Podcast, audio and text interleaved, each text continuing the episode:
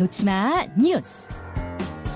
이 시각 온라인을 뜨겁게 달구는 뉴스 놓지마 뉴스 강승희 씨 어서 오세요. 안녕하세요. 예, 오늘 가장 눈에 띄는 소식 뭐부터 볼까요? 소주 한 병에 6천 원. 소주 한 병에 6천 원? 어디 얘기입니까? 이게 지금 현실화된 건 아닌데 이제 곧 6천 원 소주 볼 수 있을 전망입니다. 식당에서요? 네. 지금 이 작년 기준으로 봤을 때 소주 한 병의 출고가가 한 85원 정도가 올랐거든요. 네. 그런데 마트 편의점에서는 한 150원 정도가 올랐고 그런데 식당이나 주점에서는 1,000원 가까이가 올라간 겁니다. 어, 마트에서는 100원이 올라서 대충 시장 조사해 보니까 그 참 땡땡이 1,380원, 네. 진 땡이? 120 아 1,290원 네. 정도 하더라고요. 맞습니다. 식당에서는 6,000원까지 가요? 그렇죠. 그러니까 이게 출고가가 한 요만큼 소폭이 올라도 소비자가 체감하는 거는 뭐 이렇게 천원 단위까지 확뛸 수가 있는 겁니다. 왜냐하면 소주는 수- 주로 식당에서 네. 뭐 이렇게 뭐 곁들여서 먹지 집으로 사오는 경우가 흔치 않으니까. 그렇습니다. 지금 뭐 이미 광화문이나 홍대에서는 한 6천 원 정도에 파는 것도 볼 수가 있다고 하고요. 음. 이게 왜 이렇게 오르나 봤더니 이 원가 부담이 출고가 인상으로 연결된 게 가장 컸습니다.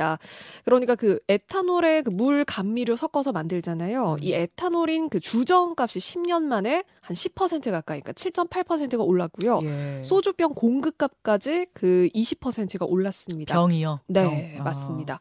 지금 뭐 소주의 맥주도 오르거든요. 맥주는 그 맥주에 붙는 세금, 주세까지 올라서 한 4월 정도면은 맥주값도 올라간 걸 좀 느낄 아, 수가 있을 뭐 겁니다. 맥주 비싼 거야 알고 있는 거지만 소주는 사실은 가볍게 한 잔. 네. 서민 서민의 술 이런 느낌이었는데 이제 더 이상 서민의 술 아닌데요. 네. 참뭐 오르느니 물가밖에 안 올라서 자식 성적은 안 오르고. 다음 소식이요. 노숙인이 회사 대표님. 이게 무슨 얘기입니까? 한 조직 폭력배 출신 범죄 유통 조직이요. 이 노숙인 명의를 빌려서 유령 회사나 대포 통장을 만드는 건데요. 그러니까 노숙인도 자기도 모르는 사이에 한 음. 컴퓨터 판매 회사의 사장이 되어 있거나요. 예. 심지어 사망한 노숙인은 한 3, 4년 정도가 지났는데도 사망 신고가 안 된 채로 여전히 회사 대표를 맡고 있는 경우가 있었습니다. 그런데 노숙인 명의 빌려서 대포 통장 만드는 일이 뭐 이게 뭐뭐 새삼 새로운 뉴스는 네. 아닌데 네. 이 사건에 주목하신 이유는요? 지금 금액인데요. 무려 12조 8천억을 이렇게 챙겼습니다. 12조 원? 네. 12, 12조 8천억 원? 네, 억도 아니고요. 와. 12조. 그러니까 13조 원에 가까운 이런 그 규모가 어마어마한 금액을 이 방법으로 챙긴 건데요. 아니 대포 통장을 몇 개 갖고 있었던 거예요, 이 조직이? 지금 대포 통장만 1000개가 넘어요. 1048개고요. 아. 그리고 이렇게 유령법인 사업자를 만든 그 사업자 명의가 예. 528개였습니다. 어. 그리고 이 유통 조직원만 38명이었거든요. 음. 그러니까 규모가 사실 어마어마한 그런 조직이었어요. 아니 어마어마하긴 한데 대포 통장 1 1048개로 그러니까 그 천여 개로 13조 원이나 챙길 수가 있나? 그러니까요. 저는 좀 놀라운데요. 네, 사실 이 부분이 가장 좀 주목할 만한 부분이었습니다.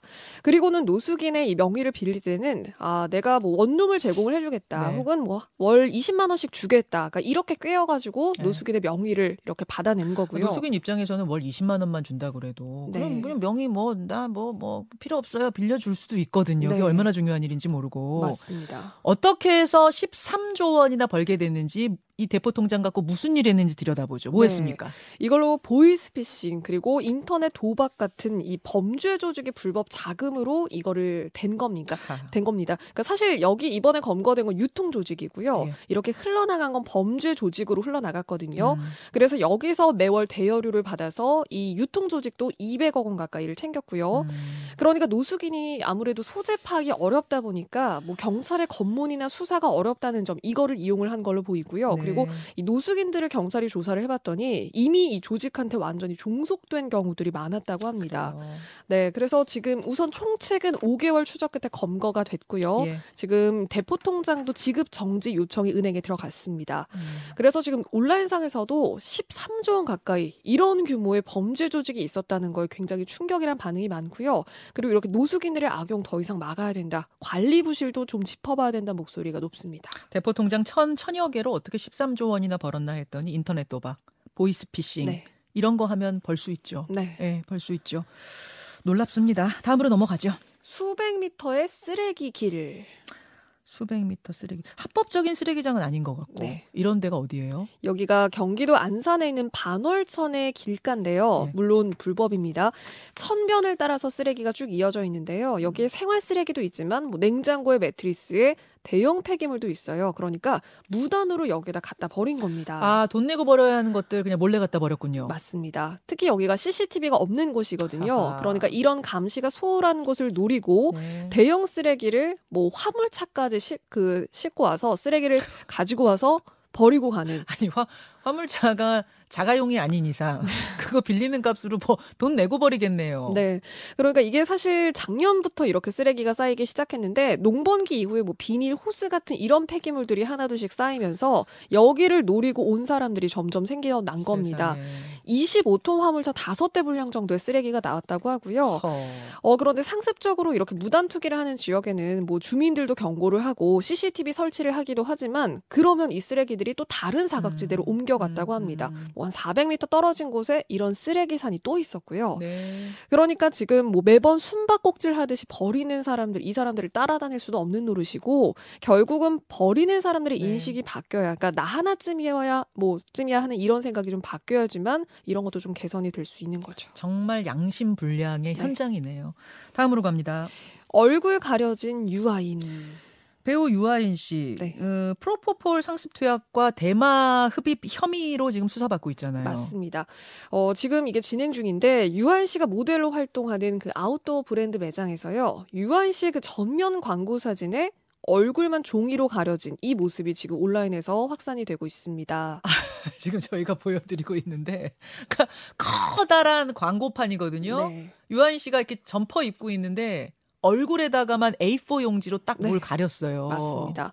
그러니까 이 브랜드가 올 봄까지는 유아인 씨하고 계약이 지금 유지가 되는 상태라고 하거든요. 예, 예. 그러니까 당장 광고판을 교체하기는 어렵고 아. 지금 이 혐의들로 좀 난감한 상황인 것 같아요. 그래서 임시 방편으로 유아인 씨 아이고. 얼굴만 이렇게 가릴 수밖에 없었던 상황이었던 것 같습니다. 제 생각에는 그냥 전체를 다 가리는 게 어떨까. 네. 저거는 더 주목이 되는데요. 저 누군가 띄워보고 싶고. 네, 그래서 지금 뭐 광고계도 어쨌든 이렇게 서둘러서 유아인 지우기에 나선 것 같다. 지금 이런 음. 분위기입니다. 참 저 비싼 돈 주고 광고하는 회사 측도 참 난감하겠습니다. 네. 여기까지 수고하셨습니다. 고맙습니다.